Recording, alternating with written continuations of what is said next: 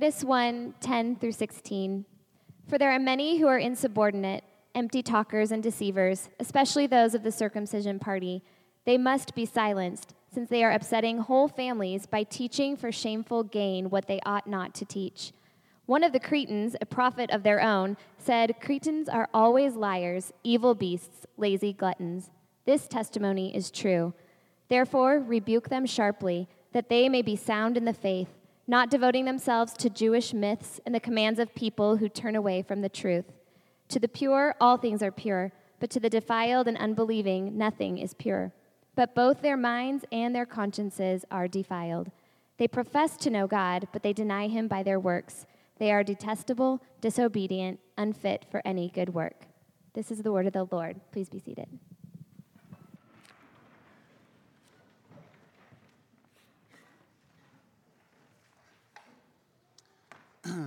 Good morning. It's an honor to be here. I work at the University of Arizona for a ministry called Athletes in Action. And uh, my wife, and we have three daughters, we just moved down here in August. And um, it's interesting. Uh, about two years ago, we uh, found out that we were going to be heading down towards U of A. And the first thing that we did is we came down and just kind of prayed and spent some time here in Tucson. And the first people that we got to hang out with were Dave and Kira and their kids. And, um, you know, in the transition, we didn't know where we were going to live, where our kids were going to school, but we knew we wanted to be a part and to walk alongside and do life and church with them. And at that point, uh, we were, they were meeting in their home. And so it's an honor to stand before you today and see all that God uh, has done and continues to do here. Uh, Dave and I met in college. Uh, my perspective of us meeting um, was kind of an admiration thing, too. Um, we both were a part of a campus organization that was pretty broad in that, and the goal of it was really to share the gospel with the campus, to tell others about Jesus, and to raise up leaders uh, on that campus. And so there was a, an initiative that we started, or that was started, and we both participated in. And um, it was interesting. We bought, there was about a thousand like lime green colored shirts, and they all said, I agree with Dave on there. And I can't remember if I knew you at that point or if I didn't, but I, I just, whatever. So we were all, the, the deal was we were going to wear these shirts for five days Monday, Tuesday, Wednesday, Thursday, Friday. And then on Friday, uh, this guy named Dave was going to get up there and share, you know, uh, the gospel. And it was really actually pretty effective and pretty cool. And so uh, on Monday, you know, it, and you, it was actually interesting how you would walk out on campus on the mall and you would see different people with these shirts on. And so as you would wear the shirt and walk into class, people started to catch on like, what's going on here? Like, who's that? Or, or what does Dave think? And it was cool. So it was a real opportunity to engage the campus in spiritual conversations, uh, in the gospel. And then on Friday, Dave got up there and shared uh, the gospel. And it was also an opportunity to say, well, if you guys want to hear what Dave's going to say, you know, come check him out on Friday. And so it, it was cool. I still have that shirt. And in the move, I couldn't find it. So I was like, oh, man. Dave, I just want to say it's an honor to walk alongside you, and um, you're doing a great job. Keep it up. Keep leading us. You know? Yeah.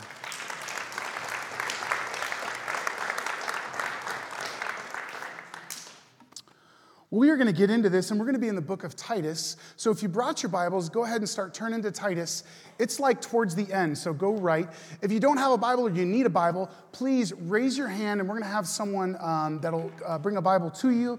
También, si necesitas la Biblia, eh, la Biblia en español, solamente alza tu mano y diga español. We have a heart and a desire for everyone to have a Bible that they can read and understand do me a favor. Uh, just please, if you don't own a Bible, this is our gift to you. Please write your name in the Bible, underline it, take it home. Um, we want you to have a copy of God's Word. Well, there's really three things here that we're going to be looking at. But before I go there, we we, love to preach through books of the Bible here at Redemption. And uh, we started two weeks ago in the book of Titus okay? And Titus is a book written by the Apostle Paul to a young man named Titus who was a leader that Paul believed in, and Paul had sent to this island called Crete. And the letter is like an instruction manual for Titus to launch churches there in Crete and kind of get things set in order. Today, we're going to be looking at, um, last week we looked at, Paul says, hey, you need to install some leaders there in Crete. And then he gave qualifications for these leaders. And we talked a lot about that. Today, we're going to continue this journey, and we're going to be looking at three things. The first is we're going to be looking at false teachers. We're going to be addressing the false teachers that were present, that were sort of in opposition to the church there. The second is the false teaching. Like, what were they teaching? And lastly, false living. Like, this was infecting the way people were living. Church, how we think impacts how we live. Let's pray. Holy Spirit, I invite you in today into our hearts and our minds, into this time, into the message, Lord, into your word. We ask and pray that you would change us and transform us. Give us a heart that'll beat for you. God, raise up leaders, we pray. Give us wisdom and discernment with false teaching and what that looks like today. Give us courage to stand for you and help us, God, to live in a way that is humble and consistent with your people. In Jesus' name, amen. Hmm. I didn't grow up going to church. I didn't grow up thinking about God. I didn't grow up in an environment or in a home where God was talked about. And I think if I was in high school and I had to check a box, like, what do you believe? I would have checked a box that was maybe the atheist box or the agnostic box. I didn't know who God was. I didn't ever think about God. And if God was real, then I wouldn't know what name to give him. And I wasn't against God, I just had never thought about the concept. I was good in school. I was good at a game called football. I had an opportunity to play football down here at the University of Arizona. I came down on my visit to check out the campus and decide if I wanted to go to school here or not. On my visit, I met a man named Dave. Not this Dave, a different Dave. Dave was my first friend down here. He escorted me around campus. He was from my hometown. Just a great guy. I decided on that visit to go to the University of Arizona. I show up in August, ready to play, and Dave is my first friend, and we connect. We go to camp together. We build this relationship. When we get back from camp, Dave says, Hey, why don't you come to this meeting? It happens on Sunday nights in the athletic department. It's a Christian athlete meeting. And I don't know what it was, but I was like, sure. Okay, I'll check it out. Go to the meeting, it was good. After the meeting, Dave and I sit down on the locker room couch. Dave pulls out this pamphlet. We start going through it. In the pamphlet, it's like four simple points about God and myself and how God created us to know Him, and yet man says, No, thank you, we reject Him, and so God sends Jesus. And then the last page is we must pray and accept Him by faith. He gets to the end, he says, Do you want to do this? And I, like I said, I don't know what it is, but for whatever, God opened my eyes and my heart, and I understood, and it made sense. And I was like, Yeah, yeah, I want to do that. So he goes to the last page, and there's this prayer, and we pray the prayer. And I meant it. Three weeks into college on the locker room couch, I give my life to Christ. There was a guy named Doug who was leading the ministry at the time. He was leading the meeting that I went to that night. Dave tells Doug, Hey, man, check this out. Elliot gave his life to Christ. Doug starts meeting with me pouring into my life. As I look back on my life, I see men pouring into me at every single stage of development. From the point I came to know Jesus to where I stand before you now, you can ask me about that season of my life, and I can tell you about a guy that has been pouring into me. And that has been my story. And Doug invested in me for five years at the University of Arizona. And he challenged me. And he taught me, I knew nothing about this. And he started with, like, dude, like Old Testament, New Testament, Jesus. And I had no clue. And I wanted to grow and I wanted to learn. And he would challenge me when I was like, well, what about this? And he said, no, like, and he would challenge me with the areas of my life that didn't honor God. And I listened. Well, I, I played for five years at Arizona, had an opportunity. My, my playing career ended, and then I took a job as a high school teacher. Loved it. I was teaching up at a, a public high school in Phoenix. And um, I just, I wanted to be used by God, and, and this was the opportunity. I loved high school students. And all of a sudden, there was another guy, a guy named Dondi. And he came up to me and he said, Hey, listen, we've got this idea that we think we can really make an impact on a high school campus, but by starting some of these clubs. There's a girl in your class, and she says you're a Christian. Do you want to lead the club? And I'm like, uh. So we go to Starbucks, we grab coffee, and he starts telling me about this. Well, he wants me to lead something. I don't know what leadership is. Don't worry, I'll, I'll, we'll figure it out together. I'll help you, I'll pour into you. Will you do it? Pray about it. So I did. So here was the plan, okay? Because on a public school campus, teachers can't preach, but kids, students can. So the idea, and it was sneaky and it was good, because invest in these student leaders. Like, invest everything you have into these students and turn them loose. And it was amazing. And you know what's so crazy about it? It was like how Jesus did it. Invested in these young men and then sent them loose. And we're here today because of that strategy. And I remember the first time I ever read a book on leadership, we, we would meet on Saturday mornings and we opened up this Courageous Leadership by Bill Hybels and we started going through it. And I grew and I grew as a man invested in me. And he challenged me. And I remember I showed up late. I, I swear for the first, I, and he, he's like, okay, you need to stop showing up late. And I don't know what it was, but I needed that truth in my life at that moment. And these things exploded on campus. It was unbelievable. The things we saw, it was, it was unbelievable. God did a mighty work. And then I remember a man named Kent invested in me. It was really about me being a husband, and, and we were just having our first kids, and, and our first daughter was born, and, and Kent invested in me. And we'd go for a walk every Tuesday morning for seven years. Every Tuesday morning, we talk about life. I tell him about my marriage how it's hard, how this, that. Sometimes he'd say, Yeah, you're right. Sometimes he'd say, No, you're really wrong. And it was good. I needed it. I needed it. I needed it. Do we have people who are older and wiser than us that we can see and learn from? All right, let's jump into the text. Titus 1:10 through 12.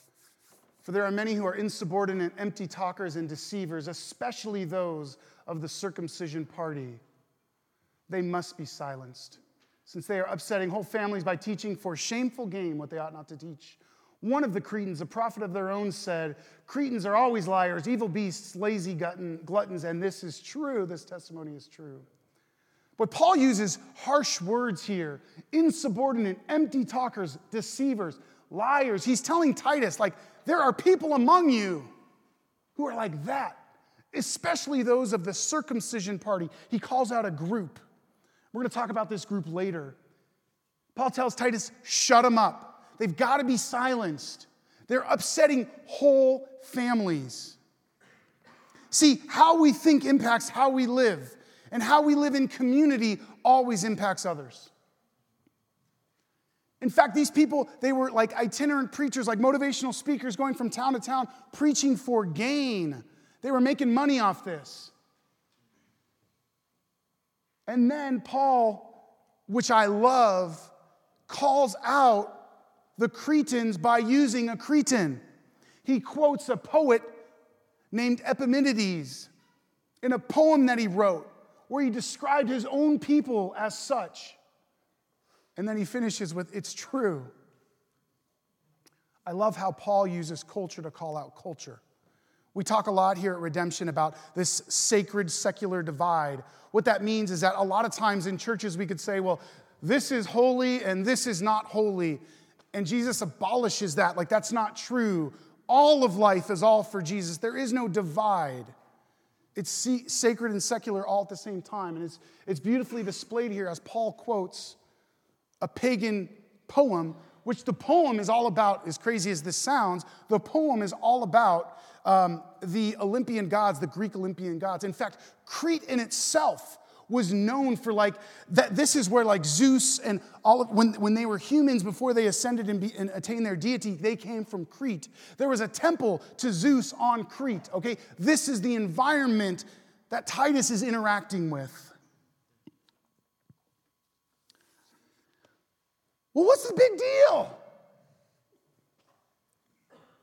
We live in a culture today where you do you, I'll do me, let's all keep it 100. Just kind of say what you want to say. I respect that. I respect that. The challenge with that is that we lose truth. There is right and wrong. If we call wrong things right, it creates a very confusing environment for kids, for adults, for people. Paul wants Titus to step in and to correct some false teaching. How we think impacts how we live. I want to take a look here. There's a, a verse here in Romans that is just powerful. Do not be conformed to this world but be transformed by the renewal of your mind, so that by testing you may discern what the will of God is, what is good, acceptable, and perfect. Don't be conformed, don't be like this world. And then the secret given as to how can we not be like this world? Because if you're like me and you're really trying to live for Jesus, it's really hard sometimes. And we're trying to not be like the world, right? We're trying to be different. But we sometimes in our efforts, we're doing all this doing, right? We forget that what God says in the way that we don't act like this is not by doing more acting, but instead by changing the way we think. And that through the way we think, our hearts change. And as our hearts change and our minds change, our lives change. But if we focus on our lives trying to change and we don't talk about what we're thinking and how we're in, in our hearts, it's not going to happen. It's this opposite thing. How we think impacts how we live. We're talking about false teachers here. I told you I was a teacher at Centennial High School for eight years, and I was sneaky. I'm telling you, I wanted these students to know Jesus. I also wanted to honor the authority as a teacher, okay? But I was sneaky. So when a student would come in late, what I would do is I wouldn't hammer them like everybody else did, I pull them outside and I'd say, What does it mean to you to be faithful? what? Like, what does it mean to you to be faithful? Uh, well, every time you show up late, you're not going to be faithful. Do you want to be faithful in your marriage? Do you want to be faithful as a dad? Well, yeah. Awesome. This is a great opportunity to work on that. I don't know if they started showing up on time because they didn't want to hear the speeches. Kid would pull out their cell phone. And if you're a, high, if you're a teacher, cell phones, I'm with you. They they pull, pull out their cell phone, they're texting in class, like no one can see them, right? I'd be like, hey, um, what does it mean to be self controlled? what, Mr. Winnick? What does that mean? Self control. Would you put your phone away? I want you to grow in self control. We had a thing on Friday called Character Fridays, where we really want, I really wanted to invest in them. And I would do like a five minute speech at the beginning of class on everything. Literally, I'd have my quiet time on Friday morning, a cup of coffee with another man who just, we inve- just invested in my life for a long time. And then I go to class and I teach on, on and I put a quote on the board, you know, um, love is patient. And we talk about that. Like, what does that mean to be patient? You know what I mean? How can love be patient? Well, let's talk about our society. In what ways is love not patient? You know, and I just, I wanted to be intentional. Why? Because I, I realized the platform that I had as a teacher. See, we have a unique platform as teachers. And you might be saying, well, I don't teach in a classroom. Well, when we lead others, when we speak truth to others, when we guide others, we're teachers. And how we teach impacts people. And so that's why the Bible talks so strongly about being a teacher. And it says, if you're a teacher, be very wise, because you're, you're stepping into something that you need to be wise about, that you're going to be held accountable to. Let's take a look at this chart here. This is the description that Paul uses to describe the teachers they're up against insubordinate, empty talkers, deceivers and liars, evil beasts, lazy gluttons, teaching for shameful gain, upsetting whole families. This is the description. It's interesting if you were here with us last week, or if you just want to read up in your Bible just a little bit, the section right before that butts up against this section that we're looking at now. Paul talks about a good elder, a good teacher, a good leader. And what I did is I put the two next to each other. This is called a T chart. For those teachers in the room, watch out. And it's incredible. I noticed it. Bam, it hit me. In the, in the section before it, he says elders are not to be open to the, tar- the charge of debauchery or insubordination. And then the, the opposite, he says, these are the bad teachers in Crete, they, they, they're insubordinate. Look at the next. Elders are supposed to hold firm to the trustworthy word as taught. And the bad teachers are instead are empty talkers. Elders are to be lovers of good, also to give instruction in sound doctrine. Bad teachers, boy, they're deceivers and liars. And you see this comparison. And it made me think this is about leadership. See, the quickest way to stop a bad teacher isn't to throw a rock and say, Shut up, you're wrong. Sometimes we're called to go and address it, but not in the ways that we think. One on one, hey, listen. But rather, the, the medicine, the antidote to bad teachers is raise up good ones, raise up great leaders. See, bad leaders thrive when there's no leadership or weak leadership. Then you, the bully on the playground thrives when no one, when, when no kids go, hey, you know what, you don't need to do that. You're just very insecure. Bullies don't thrive in those environments, right? The self confident kid can rule the playground with goodness and wholeness. Let it be that these kids and our kids are those kids in schools. Bullies look foolish in those environments. Bad leaders look foolish in those environments. You want to you want to quiet a bad leader? Just raise up a good one. Let's grow up some leaders in here. And it just takes one good leader. Just one godly leader, one person who's going to love Jesus and live for Jesus in a neighborhood. It just takes one. And all of a sudden, the current starts to change. It just takes one great leader in a school doing things a little bit differently. People are going, What is that's peculiar? I think about Kristen Tovar here in our church, initiating a movement in our city that says, Why I love where I live. Boy, Tucson gets blasted, especially if you're not from Tucson. Boy, people come in here and they just make fun of us all day long. Kristen says, Hold up now. That's why we love where we live. Yeah, we're different. It's why we love where we live, and, inspiring a sense of community in a good way, a pride. Or Abigail Wilhelm working with Free Ever After here in the city, trying to address sex trafficking in Tucson. We've got leaders stepping up in areas needing attention and trying to lead with through the power of the Holy Spirit in those areas. I think about Dave and the work that he's, he's endeavoring with racial reconciliation here in our city as we build relationships and we do unusual things that we're just not doing anywhere else as we go and we eat on Monday nights at restaurants with food and ethnicities and religions of people that aren't like us. And we bring business to them, speaking their language of love. And we listen to their stories and the way they interact. I think about our mentorship program here in the church where we're trying to pair people who are a little further down the line, older, wiser, with people who are, are, are coming up and trying to invest deeply.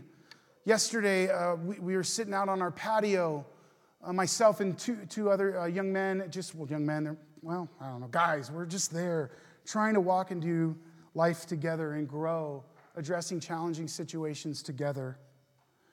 This is our strategy in the athletic department. Our goal is to raise up leaders on every team. Every team, because we believe we can reach the team if we raise up one leader who loves Jesus on the team. We feel like we have a shot at that team. One person who's living for Christ, who's bold, who's strong, who, who can weather it. We just believe we know it. We see that on our dorms. If we can raise up a leader in a dorm, that we, can, we have a chance at reaching a dorm. This is our strategy. How we think impacts how we live. Let's take a look at this next section of Scripture. This testimony is true. Therefore, rebuke them sharply, that they may be sound in the faith, not devoting themselves to Jewish myths and the commands of people who turn away from the truth. So, false teachers, but now they're, what are they teaching? It's false teaching. And once again, Paul is telling Titus, rebuke them sharply. We want them to be sound in the faith. Dave talked about this word sound. It means whole, it means peace, shalom. It means right. The healthy church of the one true God. Not devoting themselves to Jewish myths and the commands of people who turn away from the truth. We're going to be looking at this Jewish myths and the commands of people, and then also tying that to the circumcision party that we looked at earlier, as we really try and wrap our minds around well, what is the false teaching that these false teachers were, were giving? And I want us to, to, to go into that for a couple reasons. Number one, I think it's going to help us read this Bible. See, when we read the Bible, it, it's pretty, if you've ever if you're just kind of picking this thing up and trying to open it up, it's very difficult to understand. There's a lot there. And I just want to encourage you that that's been my experience and the experience of, uh, uh of, of all of us. Because we're reading someone else's mail that was written 2,000 years ago in a galaxy far, far away. Okay? It was written to different people, okay? In a different cultural context, with, with different realities. All right? And in our world now, if we try and read it at first, if we bring our lens to it, it's going to be difficult. It's going to be hard. What we have to do is take our lens off and try and understand the lens of the day so that we can read the scripture and then we can apply it to our lives, okay? So that's what I want to do today because so much of, of what you're going to read in this Bible is going to be influenced by what we're going to talk about right now. So much of what Paul wrote about in the New Testament was, was, was against this false teaching that we're going to talk about now. But I don't want to start with what's false. I want to start with the truth, the gospel. Simple. The good news of Jesus is simply this God created earth, and on earth, He created humanity, man and woman, in His image. And He said, created man and woman in my image. In the image of God, I've created them. And we are God's image bearers. But he did something that was powerful, that showed his love for us. He gave us a gift, and that gift was free will the power to choose God. And in our choosing God, sometimes, oftentimes, most of the time, we'd say, No, thank you, God. In our choosing, at times we choose Him, but we say, No, thank you. And we choose not God. And we turn our backs and we say, We want to do our own thing. And that gap, that choice is called sin, and that consequence is a separation with God and His people. But God, in His love, in His love, pursues us. He doesn't just let us go and run away. He runs after us. And He did this through the person of Jesus Christ, that He sent to this world to bridge the gap, to make a way, to have a relationship again with God. And Jesus came and dwelt with us. He lived here on earth and he died on the cross. And he paid a price for us so that we could have relationship with God. And the kicker was that all we have to do is believe and receive. Believe in Jesus and receive him into our lives. And if we do, God's going to do two things. He's going to change our now. It says that for those who are in Christ, we become new creations. The old is gone and the new has come. And He's going to change our eternity. That because of this, we'll spend eternity with God. in a new heaven and a new earth. That's the gospel. What was happening then, the false teaching was all about people adding to this gospel. They wanted to add more to it. It's not it's too simple. It can't just be that you have to believe in Jesus and receive him. You need to do that plus. And that very basic point is something we struggle with today, but I want to give us the context with which they were struggling with it then. It's adding to the gospel because anytime we add to the gospel, we take away. One of my favorite things to do is to take my daughters to frozen yogurt. It's a blast. And there's options for everyone. Vegan, no problem. It's beautiful. You fill that cup up, and especially if someone else is paying, just go for it. You add your toppings, you put it on the scale, you pay for it, and you eat it. And I don't know if you're like me, but I love about the first three quarters of that. And then I get to the end and I'm like, oh, gotta finish.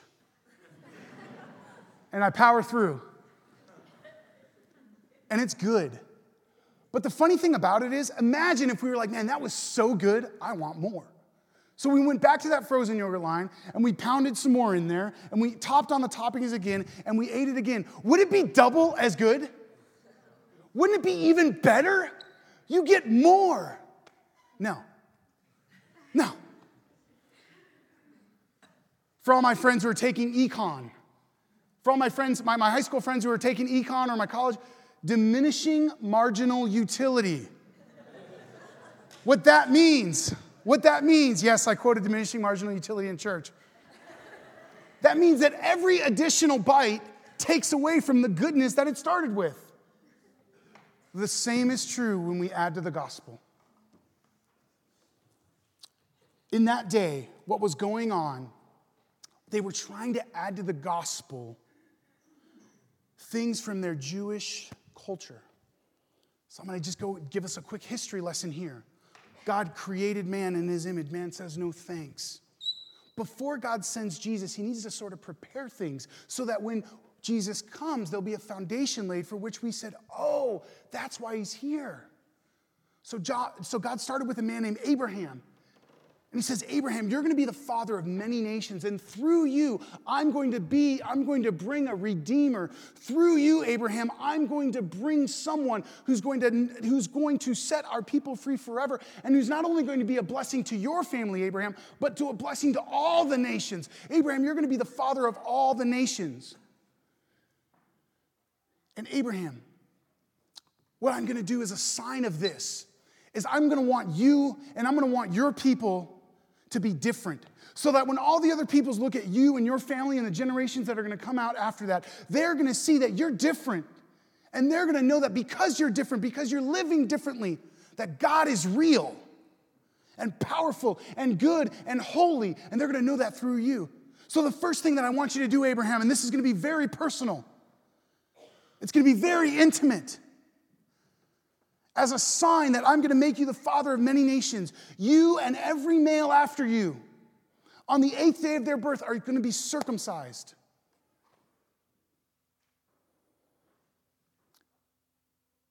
And in addition to that, they're going to know, the peoples around you are going to know that you're the group that's circumcised.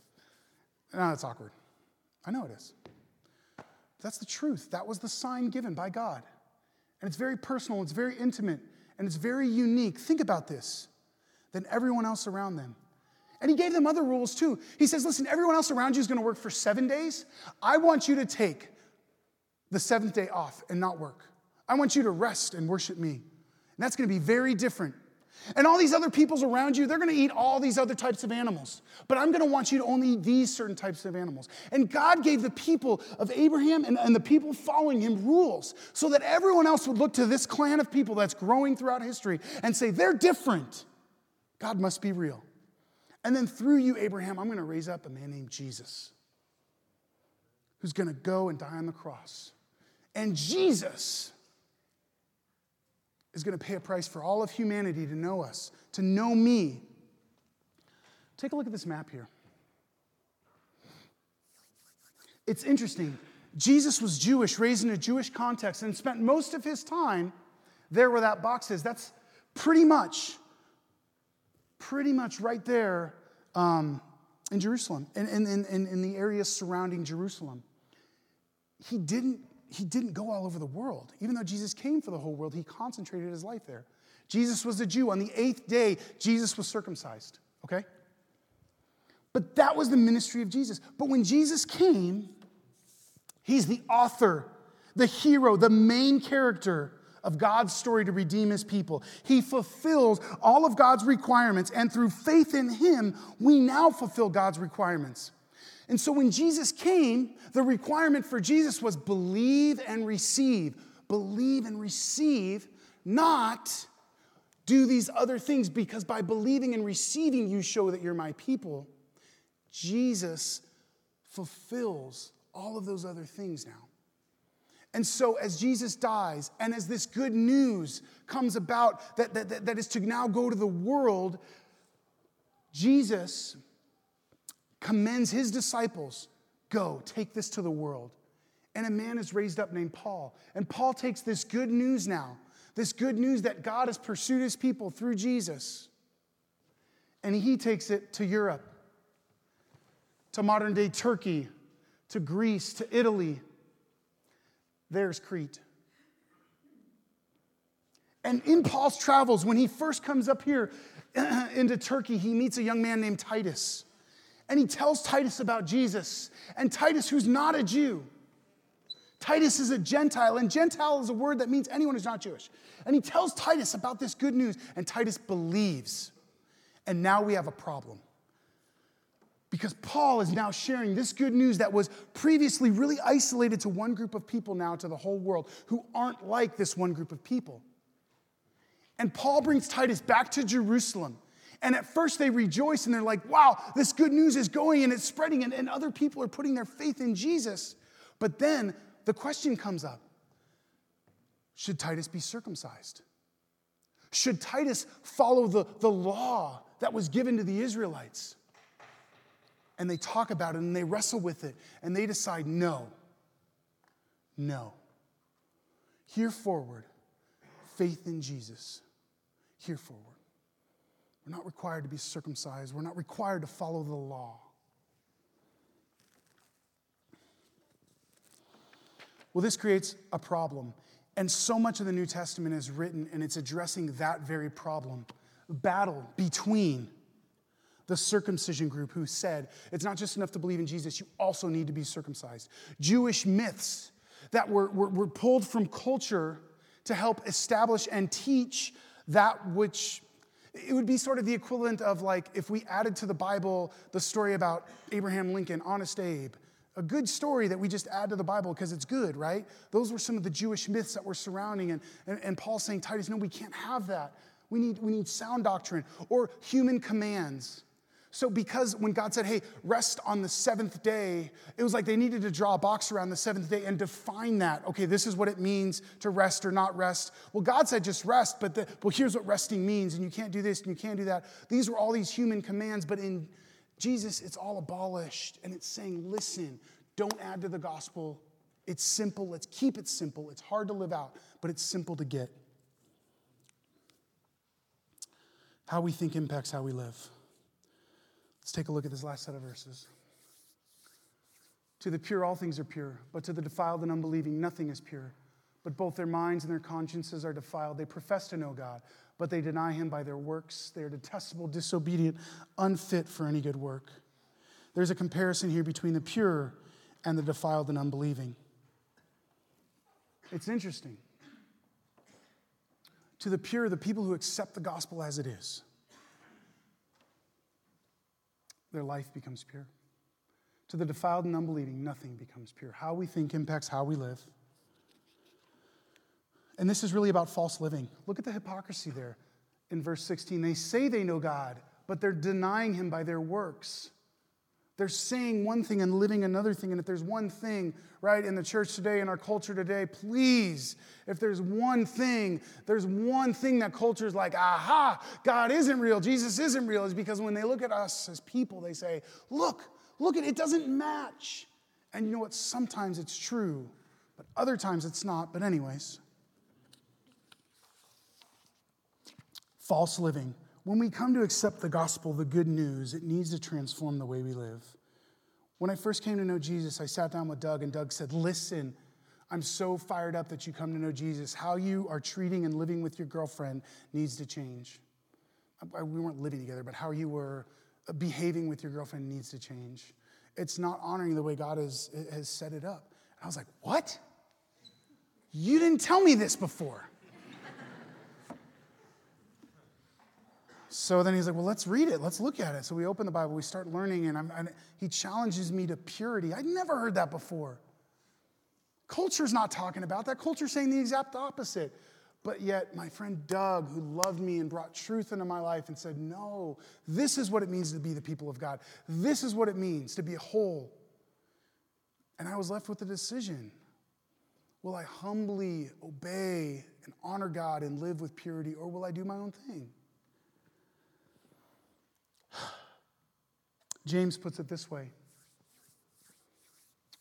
What good is it, my brothers, if someone says he has faith but have works? Can that faith save him? If a brother or sister is poorly clothed and lacking in food, and one of you says to him, Go in peace, be warmed and filled, without giving them the things needed for the body, what good is that? James, who wrote this, the brother of Jesus, oh, by the way. And, and when he wrote this, people were kind of like, frustrated with him because they were trying to keep the gospel simple, right? Hey, listen, it's about faith in Jesus and, and, and, and believe and receive. And James is saying, yes, and from that, we're to be gospel centered, but outward focused from that. When we receive the gospel, it is to transform and change our life. We've got to. And see, if we have good teaching, good teachers, and false living, that's the problem. We need good teaching, good teachers, holy living, a healthy church of the one true God. We've got to live differently. Now, we're all in a process. We all struggle with different, unique things. But we're all called on this journey, on this path of trying to, not trying, living to be like Christ.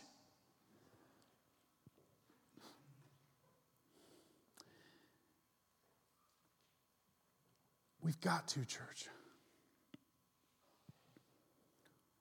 We just won't experience the Lord in all of his fullness and all that he has for us if we're not willing to let him invade our lives. If we stop him at invading our hearts and in our minds and we say, no, that you're done, we've got to let him flow through and continue to impact our lives. I want to finish with this verse. Don't be conformed to this world but be transformed. How do I do it? Do I make a schedule and, and get up and say, okay, I'm not gonna do this anymore, I'm not gonna do this anymore, I am gonna do this now, I'm not gonna do that, I am gonna do that? No. It says be transformed. How?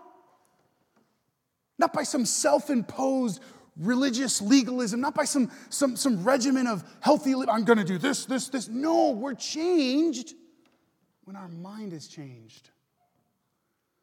When our mind is changed when our hearts are changed, our lives flow out of that.